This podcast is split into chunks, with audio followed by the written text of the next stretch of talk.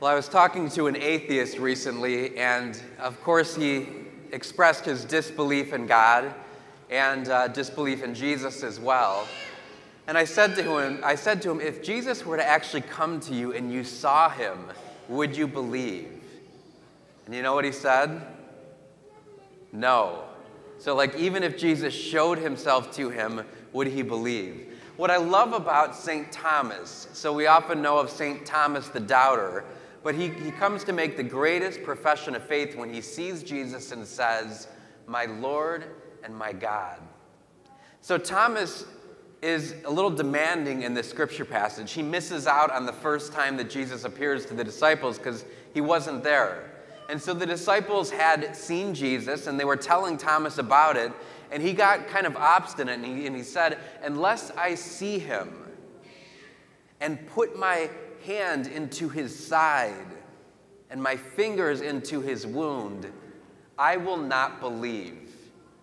Now this is the amazing part about Jesus, right? So Thomas is demanding, and Jesus, instead of saying, well, forget about him, if he's going to be demanding all that, I'm not going to do anything for him, Jesus allows and actually invites Thomas to do what he needs to do to believe. And so he comes through the doors into their midst, and he goes up to Thomas and he says to Thomas, Thomas, take your hand and put it into my side. Take your fingers and put it into my hands, and do not be unbelieving, but believe.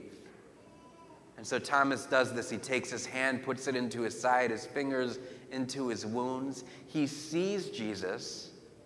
He touches him. He puts his hands into him.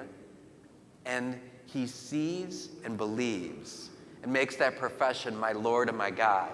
What I think is really gracious about this is that Jesus is willing to do what Thomas needs in order to believe. So Jesus is willing to kind of acquiesce to Thomas. Thomas is demanding and he's begging, and Jesus says, okay, if this is what you need to believe, I'm going to do it. I want you to think about yourself too. What would it take for you to truly believe in Jesus? Knowing that he's willing to do it for you. He will do anything that it takes for you to believe in him. Today we celebrate Divine Mercy Sunday, and you see this image of Jesus, which is the image that Faustina saw. So Faustina was discerning whether or not to go into the religious life, to become a nun. And her parents were discouraging her. Her parents did not want her to do it. Her parents wanted her to get married and have a family. And they pretty much demanded that she put it out of her mind. And so one evening she was actually at a dance, like a reception. And as she's dancing, all of a sudden she stops and she sees Jesus.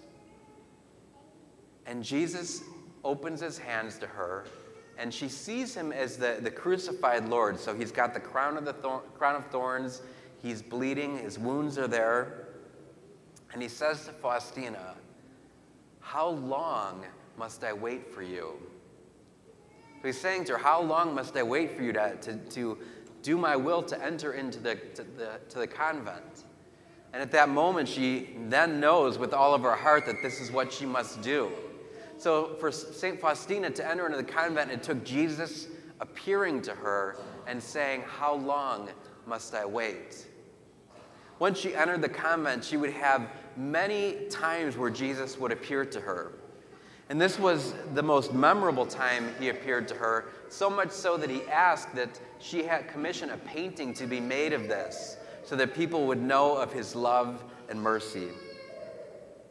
You can see in the image of the painting, Jesus' hand is extended like this. And this is the same gesture, the same motion that we see whenever a priest blesses his people. He holds up his hands like this, either to bless them at the end of Mass or to absolve them of their sins at the end of confession. And then we see also with his left hand, he's holding his hand to his heart. And we see pouring forth from his heart the images of blood and water that he wants to shower his people with grace. And so we asked Faustina to paint this, to have this image of him painted. Now the funny thing is, she worked with this artist for 6 months, this painter, and every time he would paint something, she would walk up to him and she'd say, no, it's not beautiful enough, that's not him, and he would kind of have to go back to the drawing boards. So much so that after 6 months, she cried because he couldn't express the beauty of what she saw with Jesus. And Jesus finally said to her, it's close enough. Like, use this image of me as long as people can see me. It's the devotion to the Divine Mercy image that will inspire them. When I was in the seminary, I made my first 8-day retreat, and at the end of the retreat, the whole retreat, I was praying for the grace to know God the Father's love.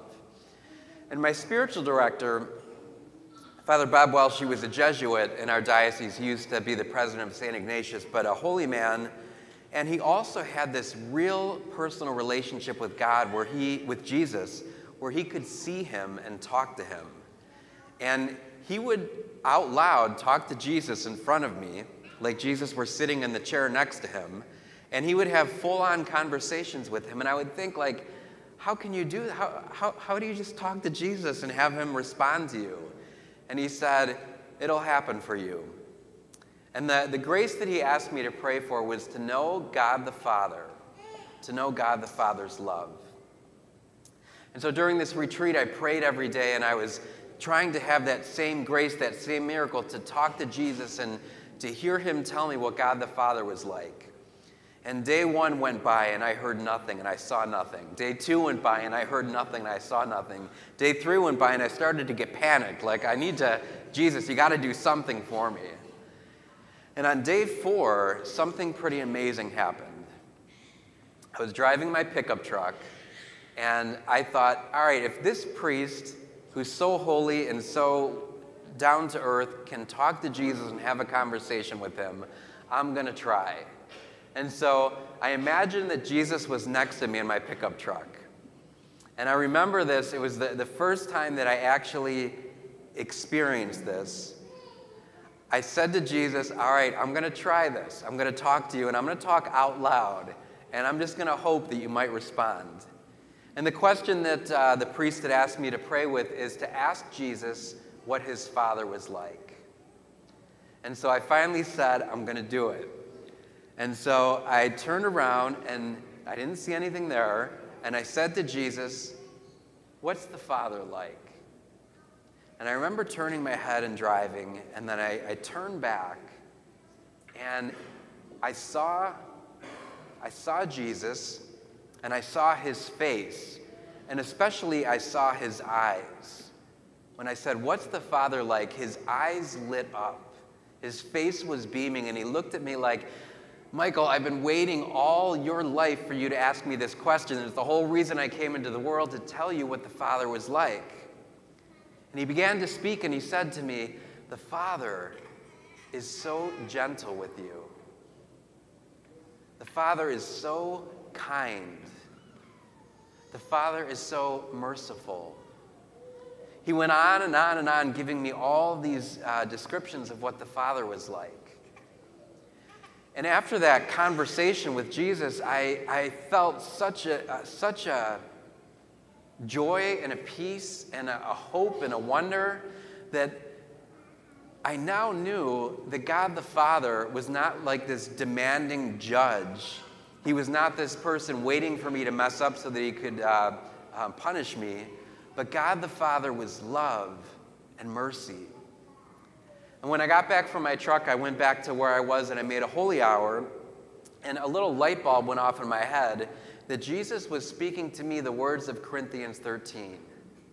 Love is patient, love is kind. Only he was saying who love is God the Father. God the Father is patient. God the Father is kind. God the Father believes in me. God the Father hopes in me. God the Father endures with me. God the Father and his love will never fail me. And so many of you know I have a great devotion to the Prodigal Father, to God our Father. But that is the message of Divine Mercy. Jesus wanted Faustina to tell the whole world of God's mercy.